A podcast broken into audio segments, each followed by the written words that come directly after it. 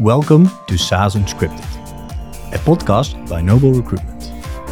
I'm your host, Nick van Eten, and in this podcast, we will take a look behind the scenes of the SaaS world. Join us on a growth journey through stories, challenges, and achievements of the people driving this industry forward. Get ready for SaaS Unscripted.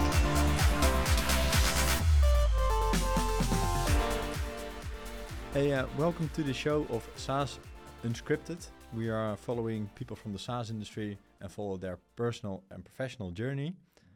Welcome to the show, Jelle. Uh, you. you. have uh, an incredible journey all the way up to the CEO of Value Blue. And uh, yeah, in today we are going to discover how you got there and uh, all the personal and professional challenges that come to that. Yes. Is there anything I forgot? Uh, who are you and what do you do? yeah. So uh, yeah, my name is uh, Jelle Visser. I'm I'm the CEO with uh, with Value Blue. I've been with the companies for close to ten years, nine and a little bit ra- right now. Um, I'm not the founder of the company. The company was founded in 2011 by my father, and back then we founded it as a consultancy firm. And over the years, I've been involved in the development and the commercialization of, of our product. Um, and grew into different roles until I, I became the CEO uh, in, in, in June this year. So that's quite fresh. yeah, congrats. Congrats on that. And of course, uh, apart from that, uh, I'm, I'm 31 years old now. I live in uh, in Dordrecht uh, with my family, with my with my partner, and with two kids. Uh, a lot more to tell, but I think we'll cover that uh, in the rest of the conversation. Welcome. Looking forward to this. And uh, yeah, we met um, uh, a couple of years ago. Mhm. Uh, I met you and uh, your dad, and uh, back then you had just raised your first funding round. And uh, yeah, it's excited to uh, to see from the outside uh, what your journey, uh, yeah, how your journey has been since then. Yeah, before we go into the exciting uh, SaaS stuff, uh, can you tell us uh, more about uh, your youth? How uh, how did you grow up? Yeah, I actually so I was I was born in uh, in Delft, and uh, uh, when I was very small, we moved to a place near Utrecht. Um, um, I lived there for a few years. I went to to elementary school, and then after that, we moved again, and we moved to the place where my parents uh, actually grew up. So that was in the northern part of the of the Netherlands, in a city called uh, Enkhuizen. And I think I had I had a very a very good youth. Like it was uh, very protected. Uh, didn't have to worry about a lot of things. Um, I think the biggest impactful thing that happened was that we moved from one place to another, which is which is very big when you're six, right? Like then it's uh, th- that's a that's a whole different world. I remember very well that you're a 100% sure that you're going to see your old friends forever and you're going to come by every weekend when it's possible and then you're a year in a new place and you don't see them an- anymore but you you very quickly get a new group of friends so yeah and then from there i, I, I did all the way up to to high school in in in Enkhuizen. Um and it was very good. Like it's it's a small place but big enough to have something to do. But i do very strongly remember that once i turned 14 15 that i started to find it boring uh, and that i really wanted to move out. And i always told my parents like as soon as I turn 18, I move out of the house and I'm gonna live in Amsterdam because I want a little bit more adventure than this, and that's one what I did when I when I started studi- studying. Nice. And and before you moved to Amsterdam, what what uh, uh, did you have any uh, uh, jobs back then? Uh, what uh, what was your first job? I was always taught that if you wanna want to have money, you have to work for it.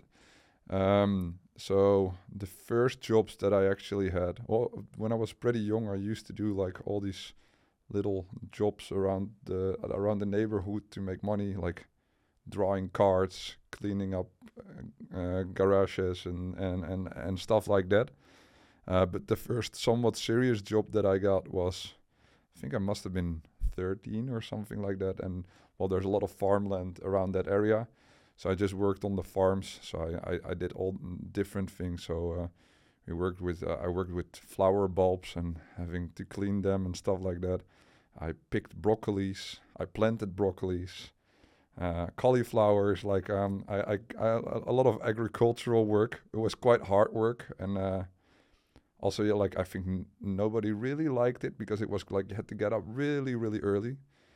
Um, and I did that until 15, 16, something like that. But it earned for for that age, it earned quite well, and like it allowed you to buy or to do the stuff that you wanted to do. Then later on, I had uh, jobs in supermarkets, which uh, like was a little bit easier, and you can plan your time a little bit more. Um, and I think the first time that I started to do something uh, a little bit for myself more is that I, together with a, a guy that I work with, uh, we started a platform which we were uh, basically reviewing music. Uh, so we started a website and we reviewed uh, a little bit of like indie garage rock kind of uh, of uh, of music. And then out of that, we started uh, DJing. So we would play the music that we were reviewing, and then we were going around the bars in the area. Well, and basically we made some money with that. It was not like a uh, like a full time job, but as a side job next to to high school, it was pretty good actually. And you basically escaped escaped the the small village from the north in the north to uh, yeah, to move to Amsterdam. Yeah. Uh, can you tell us uh, a little bit more about that time? Had a small room in Diemen. Um, I, I remember that when, when I got there, my parents came with me to look at it. My mother was like, "Why are you leaving our house to live in this in this little little prison?" and she completely didn't understand. But for me, it was like a castle, like all for myself. It fitted a bed. I had a TV there. I had a PlayStation. I would go out every night. It was paradise for me for two years. Living the dream. Living the dream, exactly. When you start studying, a whole new world opens up, right? You, you learn things every day. Uh, you get to meet a lot of new people. Um, I did a lot of completely different jobs. I remember that I worked for an Uber-like app that, that went bankrupt after that, but like I was on the uh, on the central picking up the phone at night, so from 11 p.m. in the night till 7 a.m. in the morning, which was an interesting experience. I worked in, in, in a large hotel, luxury hotel, on the banquet, banqueting department, serving uh, when when like the football teams came to Amsterdam, like Real Madrid or like the the Turkish squad, for example. They slept there, and we had to service them, which was an interesting experience. But you learn like all these different kinds of businesses not really in mind back then to do something with it later, but they were definitely shaping shaping experiences as well. And I think I was two years into my studies um, when one of my friends there said, like, "Hey, I'm thinking about doing a minor." So we had to select a minor, and as usual, I was not super engaged, and I think it was like eight weeks before we should start that I still didn't select anything. And he came up like, hey, I'm, I'm actually going to do something called entrepreneurship, and you have to build your own company uh, during that studies. Um, and, and that's the only assignment that you have to do. Well, to me, that sounded pretty cool. I was like, hey, I, I want to try that. So I enrolled myself and I got into the program. And it started off with like a week long boot camp in, uh, in a castle in, in Heemstede and the thing that you had to do there is you had to form a group and you had to come up with an idea that could be a potential company. And then for the six months after that, you had to build that company. So you had to build it from the ground up. And I think that was the first moment that I realized, whoa, this is really the coolest thing that you that you can do. So we started that with a group of four people. Uh, I was one of the younger ones in there, so there were people with way more experiences that had a much more defined path of where they wanted to go. And I sort of came there and I like, yeah, I don't like school. I'm, I'm sure, not sure what I, what I'm gonna do here. Um, but then I was one day into it and I thought, whoa, this is awesome. And that was the first moment that I realized, whoa, I really want to start a business because it's amazing. Cool, cool experience. And so that was a pivotal moment then. That was a pivotal moment. So, so if there's one moment that really sparked my interest in that, it was that that one week and and what happened after there that well, I, I think before that I knew it was a possibility to start a company, but I didn't really know where to start or I was I was focused on like yeah you have to have like studies and you have to do and then suddenly I realized hey you don't have to wait until you finish your study you can just go ahead and do it and that that it that was really pivotal. Ah, cool and yeah, very curious to know what company did you build? Yeah, so actually we started uh, something that was called Snel Verzorgd, uh, which is uh, something means something like quickly taken care of. Um, and what we did is we put basically the stuff that you can buy in like uh, in the supermarket in terms of care products. We put it in a box, and then you could take a subscription on it on a monthly basis, and we would send it to your home. And the idea behind it was that we as students always forgot to get to the supermarket. You didn't have like the delivery services back then. Um, so why don't you get your like your toothpaste and your deodorant like to your home every month so that you don't have to think about it? And we built stuff like a button to delay it for one month if you still had something left, or that you could get holiday packages and stuff like that. And that's how we started that off. Um, we, we got it pretty far in five months. So we got like a working website. We got a way that you could order it. We could get the products. We had like merchandise and st- stuff like that around it or uh, branding. Um, but we didn't make any real money with it yet. I think we sold one or two subscriptions, something like that. Well, we started a company. We we we, we rented a desk in a in a co-working space at the at the Overtoom here in Amsterdam, and actually that's how it started.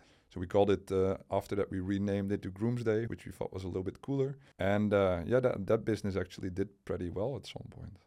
Cool to hear from you that uh, you had some ex entrepreneurial experience before you kickstarted your journey in in SaaS. Yeah. Yeah, you started with uh, yeah working for your dad at Value Blue. Yeah. Uh, can you uh, tell us more about yeah how you transitioned into finally the role as CEO of uh, Value then my father asked me, "Hey, we're actually starting with building a product.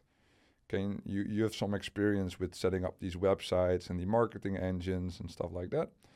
Um, can you help us with that?" Well, I said, "Well, that's okay." And I just like I, I got I think a three day contract in the beginning for three months, something like that, to help set up like the marketing department uh, around the product.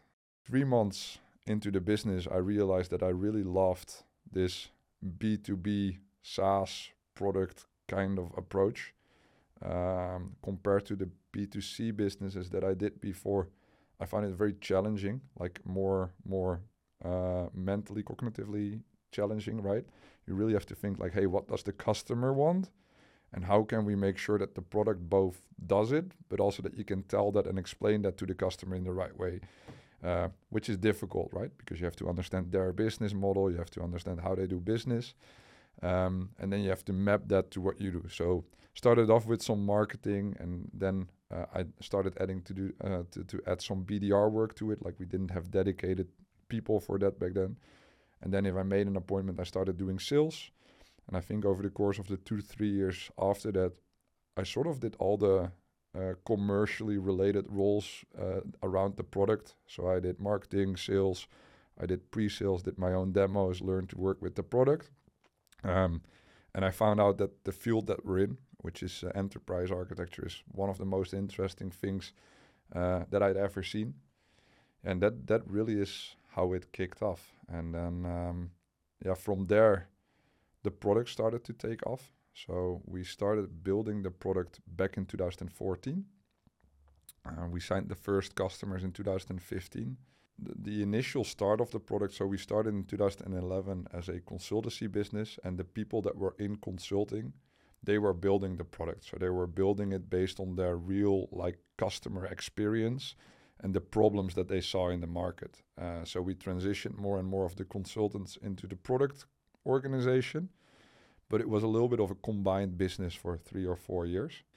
So around 2016, 17, 18, we started to realize more and more that the product might be the most feasible thing to to chase for chase for the coming years. So we saw more and more pull from the market. Uh, we saw that we could win from way bigger competitors, for example. Um, so we really transitioned into a product company. But then we also started to realize that um, in order to pull that off, we're, we're going to need uh, external money. And that is when we did our first investment round with a company called uh, VC called Newion. Uh, that was must have been around the time that we met as well uh, initially. And then when we got uh, well, by that time, like the the team had grown, right? So there was a dev team, we had the consultancy team that was transitioning into a customer success team. Um, we had some other salespeople as well. And by then, I was already managing the sales team. Um, and when the VC money came in, it was also a point where we had to officialize some of these things a little bit more. So up till then, I think we were we must have been like 20, 30 people, something like that, of which a large share was the consulting business still. Um, but that is also uh, well, in, I think we got that investment in May 2019. Um, and then we also decided to do official titles, and then my official title title became a chief com- chief commercial officer, basically responsible for our commercial operations uh, around the product. Um, and that is what I've been doing for the four years since then until June this year. Uh, during that period, like you learn a lot, so you're closely you're closely um, engaged with the funding rounds that we did after that. You're very en- uh, closely engaged with all the other C-level team members. Um, the the team grew a lot, so currently we're a little bit over 100 people. So at some point you're ma- managing 40, 50 people, and you get a layer in between. Um, so very valuable experience, and also really, really on top of the growth of the company, of course. And then in June, I transitioned to the CEO role uh, because my father is gonna gonna stop. Also, we're preparing for another round potentially next year, and you don't want to do a CEO switch right before you do such a round. Uh, but you also want to make sure that when you do a round, that the current CEO can be on in his position for another three or three to five years at least. So we had that discussion with my father and with our board members, um, and my father was pretty clear that he didn't want to go on for another five years, um, and that is uh, that is when I uh, transitioned into this position. Interesting journey uh, uh, about yeah having a side job at Value Blue, the company your, uh, your dad founded. Yeah. Um, how how does that work? Uh, working for your dad in such a high growth company.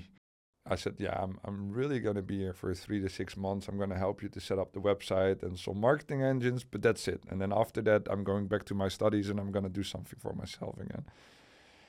Well, that didn't turn out to go that way, uh, obviously. Um, you have someone to talk to and to ask questions to, which is really, really easy. I can, I've never experienced it, but I can imagine when you get into a company uh, when you're young, it takes a little bit of time to get acquainted with how a business works, what the field of work is, to gather all the knowledge.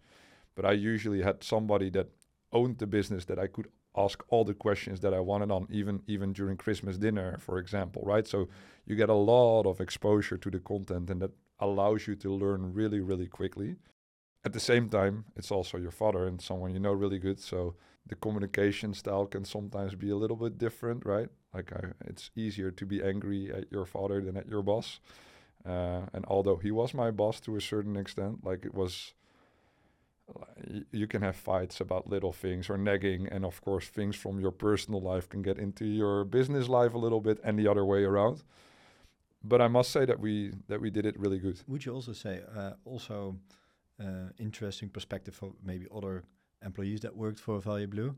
Would you say you got uh, more chances than anyone else in the business? Difficult question. Uh, I I would like to say no, and that they like you. We have always really tried to treat everyone equally, right? But to me, it feels a little bit like ignorant to say that I didn't get any additional chances because in the end, like he is my father, he knows me, and even when he might have objectively found that I did my job really good, I'm not sure if I would have gotten the exact same changes at any different random other company. So I'm, I definitely think that there is an additional benefit to being in the company of your father. At the same time, I'm I'm pretty sure that I didn't get any promotions or jobs uh, while I was not do- doing my job properly. So I always I always overperformed. I always made sure that I made my target just like the other people. Um, so it's a little bit yes and no. So I think that getting the chances and when I was doing it good, there was always a next step available. I think that is definitely a privilege. Um, at the same time, it was not like, hey, you don't do anything. Uh, here you have a promotion, right? That's that's not how it works. You have to prove yourself as well, and maybe sometimes even a little bit harder than other people. I think uh, the the feedback that I was getting and the critique that I was getting was al- also very straightforward and direct, and I didn't get like two or three chances. It just had to be right first time. You also mentioned something about your uh, private life. Uh, you have uh, a girlfriend and two kids, or Yes. a wife and two kids. How how how are you keeping all those things together? For me, the transition got harder when kids came into play, right? Uh, so, um, um, I got a I got a kid during uh, during COVID, and uh, uh, my girlfriend already had a kid from an earlier relationship. Uh, so when all that when all of that came together, suddenly you're going from a situation where you have zero kids to having well the kids from an earlier relationship that really feels like my son, and then my own daughter, and you go to a situation where you have two kids waiting at home. And at that time, I was already traveling quite a lot, so I spent a lot of time uh, in in other countries, in the plane, traveling around. Um, but then the dynamic really changes. So when I didn't have kids, I used to like work till seven, eat some food that I ordered uh, behind my laptop, and could then go on till ten in the evening. And suddenly, I really started to value uh, having dinner with the kids, for example.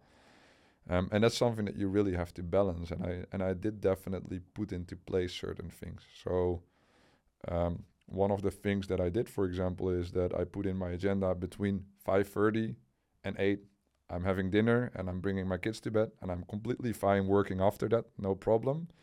Um, I'm also completely fine working up till that moment really hard and like trying to do as much as possible in a short time frame.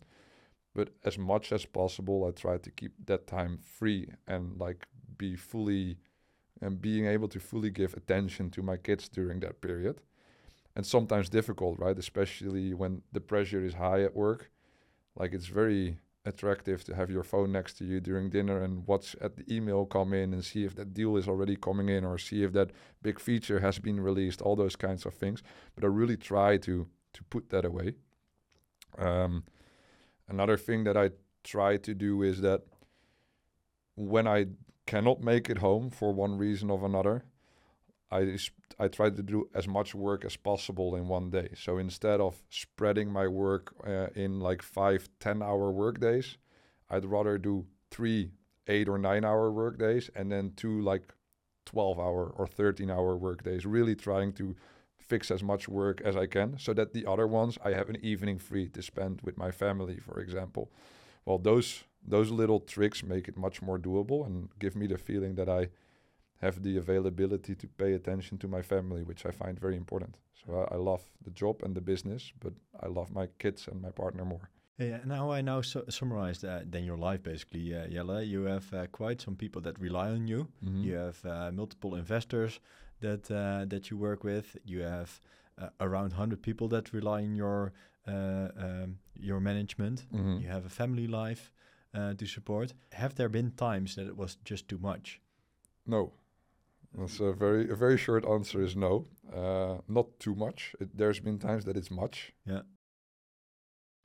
But as I said before, I really enjoy the ride. Like I love the field of work that we're in. I love the whole idea of entrepreneurship and building a company. The pressure can sometimes get high.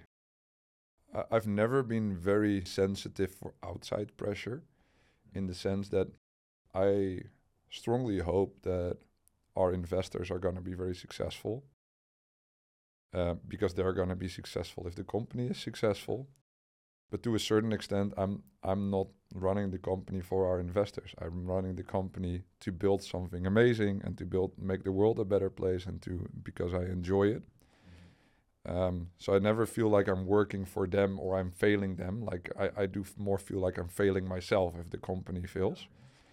For the people in the company, that's slightly different, right? Because you know that they're dependent, you know them really, really well, you build a relationship with them, and they are more dependent on our single company than than investors are, for uh, for example. Um, so you feel some kind of responsibility. At the same time, I always like when I think too much about them, I also tell myself like, hey, we have amazing people in the company. They are super talented. Um, in case I fail, they will find another job in like one or two months because they are smart enough and talented enough to work anywhere they want and to have a very good job. That doesn't mean that I would like to lose them, but it gives me a little bit of relief. Like it, sometimes it's really good to zoom out a little bit and, and understand like, hey, if they, if I sometimes somehow fail them and I cannot like sustain the company, it doesn't mean that they will not have food on the table the next day. Probably means that they will be disappointed it probably means that they have to look for another job and go through a slightly rough time. But then in one or two months, they will find an amazing other job and they can do it. And like that zooming out, putting things in perspective really helps me. Uh, and I think that is also where you really have to sometimes take a little break and zoom out a little bit because those are the exact things that you can get in those into those loopholes if you keep on working making late night late nights don't sleep enough then you can feel that pressure way more than when you have had a great night and you have been doing something relaxing and then suddenly you realize okay of course there's pressure but in the end i'm just a human and i can fail and the people will survive you know? Like that that is that can help. And that's how you solved a situation like that. But but do you also have a specific situation a challenging situation and how you navigated that? Yes so I, I think my most challenging times are a little mostly FOMO. Uh, like you feel like you're in this great position to succeed as a company, but then suddenly, or it can happen that one of your big customers is close to churning or leaving you, or it can happen that you see a competitor that gets a massive investment and you say like how are we go- ever going to compete with that? Or you see them releasing this feature and you think why didn't we think of having that first? You know those kinds of things. Or your star employee walks away. Like those things can happen right? And that then you really feel like oh it can only get downhill from here. And those are the things that keep me most awake at night. So it's less a general feeling of pressure but it can be these moments and especially, for example, when that happens, like you, you get that on your email or you see it on LinkedIn right before you go to bed, that can be really, really bad for your nights of sleep. And I can wake up in four in the night and then I cannot sleep anymore. And like you get into that loophole again. Um, so there's a few things that I try to do there. So first of all, there's a moment in the evening when I turn off devices and try not to look as much as possible. Usually after 10 p.m. I don't I don't like to look at anything anymore, and if possible a little bit earlier. And then at least give myself like half an hour to an hour to sort of rewind and like do something completely different. Doesn't matter if it's reading a book, playing a game of, of FIFA on the PlayStation, something like that makes your mind empty. Empty. Um, and there's also occasions when you just have to to talk to people. Like if it's bigger than just unwinding. Uh, I like like like my partner is a great help there. For example, I really believe that that is important. But sometimes, when I really struggle with something, I just ex- try to explain to her what the situation is and ask her like how how would you approach this or how how would you uh, how would you do this. Um, and I really believe that it's not about I expect me expecting her to give me the solution or on how to run the business, but the fact that you can talk to someone and that you can ask that question, and usually even by explaining it to someone, like from a more external perspective, you get better ideas yourself as well. And also, like it sort of gets out of your system by putting it out there in the open. Um, and the nice thing about doing that with your with your partner or in some cases with my father that that would also really help right? Because he could e even understand it a little bit better. Um, that can be that can be very relieving and it can be hard to do that within your company or with your investors because you know that they have a stake in it right? So you cannot be completely transparent sometimes about the doubts that you have with with somebody that that you work with. So having people around you that are completely that that, that that that that don't give a shit about how the business is doing to a certain extent that don't give a shit about how you feel about that thing. And that can just give you an honest answer where you can explain everything in like a protected space. I think that is very important for me to sort of get over those big challenges. Yeah i can imagine. And also as a ceo you're a leader. You're the leader of 100 people that uh, rely on you. Uh, you had a fresh perspective how you can zoom out. Mm -hmm. but do you have um, like uh, an example how you really led the business with uh, with purpose?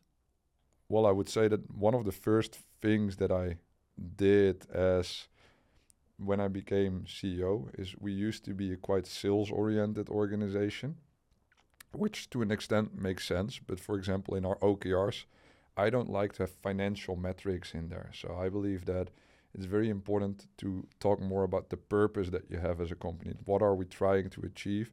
How are we going to do that?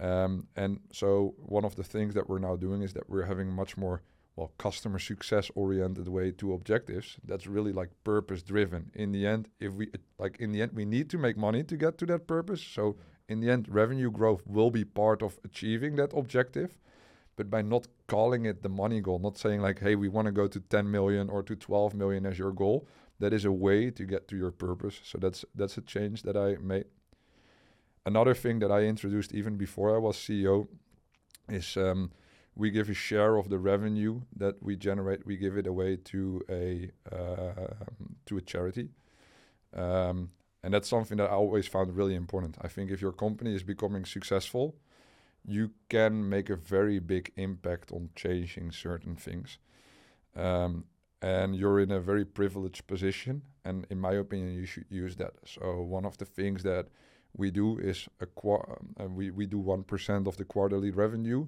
and uh, 50 cents for every marketing qualified lead that we generate. We add that into a pot. And then um, one team added per quarter, they get to uh, provide three charities of their choice related to the name of the release. So our, our product is called Blue Dolphin. So the, the releases that we do, they have the names of dolphin, like can be the Atlantic dolphin or something like that. And then you have to make a story about how that charity relates back to that dolphin but it can be like it can be completely crazy. Like it can be 20 puzzle pieces tied together, and in the end, like last last last quarter, we gave it to the uh, youth education fund, for example, which had has absolutely nothing to do with dolphins, but it was a great story how we tied it back. That doesn't matter. Um, and then the whole company gets to vote, and we select one of those three charities. Um, and I really love to give the people in the company the opportunity to give a part of the money that we make to something that they care about, right? And I also really like, especially when we do these smaller funds, um, it can make a very, very big difference. Um, half a year ago or something like that, um, we transferred the money to a very small local charity in South America that was doing work to educate uh, tribes around a river where certain type of dolphins swim they don't get that many donations. So they got like seven or eight thousand euros at once, and they send us a video back with the guy, like the wildlife guy, recorded uh, wh- what he was gonna do with the money and how he was g- gonna educate the people living next to the river. I think like if you can do something like that, it's that's amazing, right? That that for me really feels like purpose. You're trying to make the world a slightly better place. Um, and it makes people feel good and it makes people engaged. We don't use it for marketing or anything. I think this is the first time I tell about it in a public place because I don't want it to become like a marketing tool. Look at us doing good. It's much more fun. It's if it's an internal thing that the people in the company like and it gives me and them a good feeling. And what what fascinates you most about being part of the SaaS industry? what I really love about SaaS in general is that compared to the old world where you would have like perpetual, your um, you're much more aligned with your customer, right? Because with perpetual, it was very, um, it, it could be very profitable to do amazing sales and promise all sorts of stuff that you could not deliver. And then you sell the software and like the customer is stuck with it for multiple years. While in the SaaS business, you're running monthly or yearly contracts. So if you don't deliver the value, customer just quits. So you have to make sure that your customer is happy it's way more fun to work with customers where it's beneficial to both sides and that you have uh, that you have a healthy beneficial partnership. So that alignment of value between customer and vendor that is something that i really love about saas and it fascinates me. Another thing is the speed. Like i love it when things go fast. I would say that i get i get bored quite quickly. Not one day is the same as the other it's all about growth and you have to change your business constantly and that whole idea of constant innovation and change that really attracts me yeah i think standing still is is is a waste of time what would uh, your advice be for someone that is uh, new to the SaaS uh, world or sees your career and wants something similar? Well, my first and by far most important advice would be go into a business that honestly interests you. Like, don't start selling software be because you think it's cool, cool, or just because you want to go in sales. Don't start to do coding just because you love coding. Like that, that's fine. But also make sure that you start working for a product and a team and a vision that you really believe in. Because in the long run, that's really gonna make the difference, right? You can do sales anywhere, um, but if you if you have a passion for what you sell, sell, that is great. And the same way, if you're if you're in in, in engineering, like you you can code anything, but if you're building something, you, you nearly need everyone needs to feel a little bit like a product owner, in my in my opinion. Like you really need to feel like it's your responsibility that you're selling your customers something awesome. I think that would be my advice. Like truly truly feel for the solution you're selling and don't just go for the highest salary or the coolest job title. And any tips how to get promotion after promotion like you did? First of all, do your core job first. I think that is really important. Uh, if you're not making your targets, uh, if you're not writing your code, if you're not uh, finishing your plannings, that is the first thing that people look at, right? Your your hard numbers have to be right. If they are not right, it's really hard to get a promotion. Um, and sometimes you hear people, yeah, but I'm doing all these extra things, um, and I'm helping that person, I'm helping that person. It's all great, but it's only great if you finish your own job first. And then, of course, from that, like getting these promotions is also showing that you're willing to put in the work to solve problems. Um, one of the most important feats that I look in look for um, in someone that that we promote, and I think that's also something that I always used to do.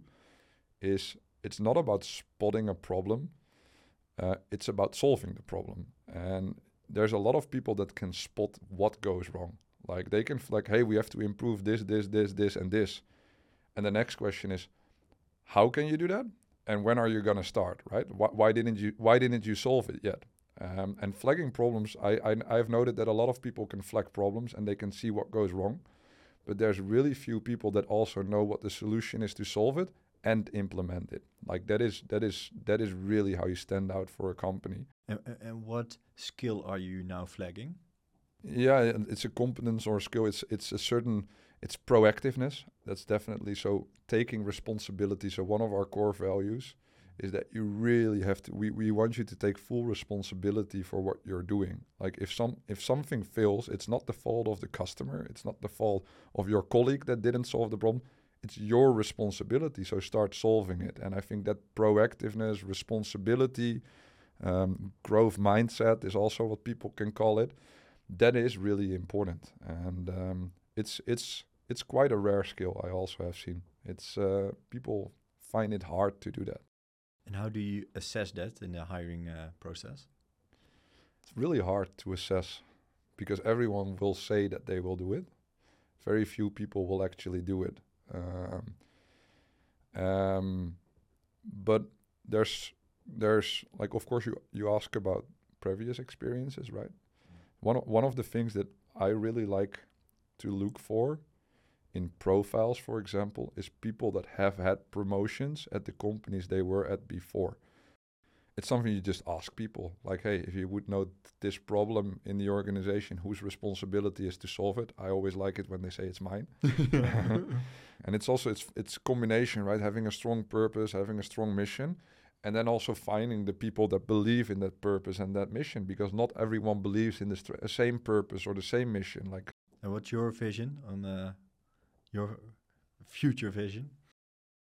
So, first of all, I think it's really important that transformation, what we work on, that companies get better at it. So, the, the total spend on transformation projects in 2023 is projected to be $2 trillion in 2023. So it's huge. Like every company has to do it. So there's a lot of projects. And there's been multiple parties like IDC and McKinsey that did research on this. But 70% of those projects run out of budget and time. And I think everyone that works in a company and that has worked on a project knows that the amount of times that you actually deliver it on the due date with the budget that you got for it, like it's rare. It's rare. Uh, it more often doesn't happen than it does happen. And on top of that, what you also see is that most of those projects, once they're finished, they don't have they don't deliver the value that was expected upfront, uh, or they don't they don't bring the cost reductions. Well, to me, that is not just a business problem, but that means that every try- time we're trying to achieve that, well, I think here in Amsterdam we have the North South line, which is a beautiful example of something that was supposed to be finished uh, quite early, but then took 15 years longer to expect it. It's not just a problem for like the government, but people are dependent on that, right? A lot of people depend on public transport to get to their jobs, to get to their kids, to get to their family. And by having that line finished now, we allow for a lot of beautiful things. Grandparents getting to their kids easier, people getting to their jobs easier, allowing them to spend more time with their kids. And I believe that if we as a company can allow companies to be much more realistic in that planning, if we can accelerate those projects and make them uh, made it make it well better possible to do that on time and on planning, we can make for a much better world. And that is really one of what I want to get to. And I right now in the Netherlands, we are quite successful. So we have a little bit over 200 customers here in the Netherlands. Uh, we are one of the biggest players here. We're helping government organizations, we help large construction companies, we help hospitals. Well, I think you can imagine that in those industries, doing projects on time does not only make those companies more successful, but it saves lives and it, uh, it makes people do better things and we're able to help people better. And I would love to do that all over the world. So our first focus right now is to make that same impact that we have in the Netherlands in the US. Uh, and once we get it done there, they sometimes say once you make it there, you can make it anywhere. So from there, we can expand worldwide. And I think uh, the end goal should be no project running out of budget and time and expecting exp exactly the, the, the, expected value uh, for any company in the world ever. And if we if we achieve that, we're done. So I think we have 50, at least 50 more years to go. But uh, no, but uh, I I cannot uh, uh, have a better ending to our conversation than that. There's a beautiful way to uh, summarize your vision uh, for both uh, your personal journey and the company's journey, Jelle. So thanks a lot sharing everything. we touched a lot of subjects, basically how your your your, youth transitions you into entrepreneurship, how entrepreneurship transitioned you into Value Blue, and how Value Blue was the vehicle to uh, uh, becoming the CEO of that uh, international uh, SaaS company. Um, is there anything that you want to uh, share with the listeners uh, after the story? Well, first of all, thank you, Nick. I really enjoyed the conversation as well. Um, yeah, and I think mm, I, I want to get back to what we talked about. So, um, if you're listening to this and if you're interested in, in a career in SaaS, like start doing it, number one, and do something that you truly believe in and that you love. Uh, and if uh, the transformation business is, is, is something that you believe in, feel free to reach out because we can use some people. Perfect. It's been an incredible journey of uh, of discovery today, uh, Jelle. Uh, thanks, uh, thanks a lot for being part of uh, SaaS Unscripted. Thanks. Thanks for joining us on SaaS Unscripted. To explore the latest career opportunities, visit our website noblerecruitment.com. And don't forget to subscribe and leave your review on your favorite podcast app. Until next time on SaaS Unscripted.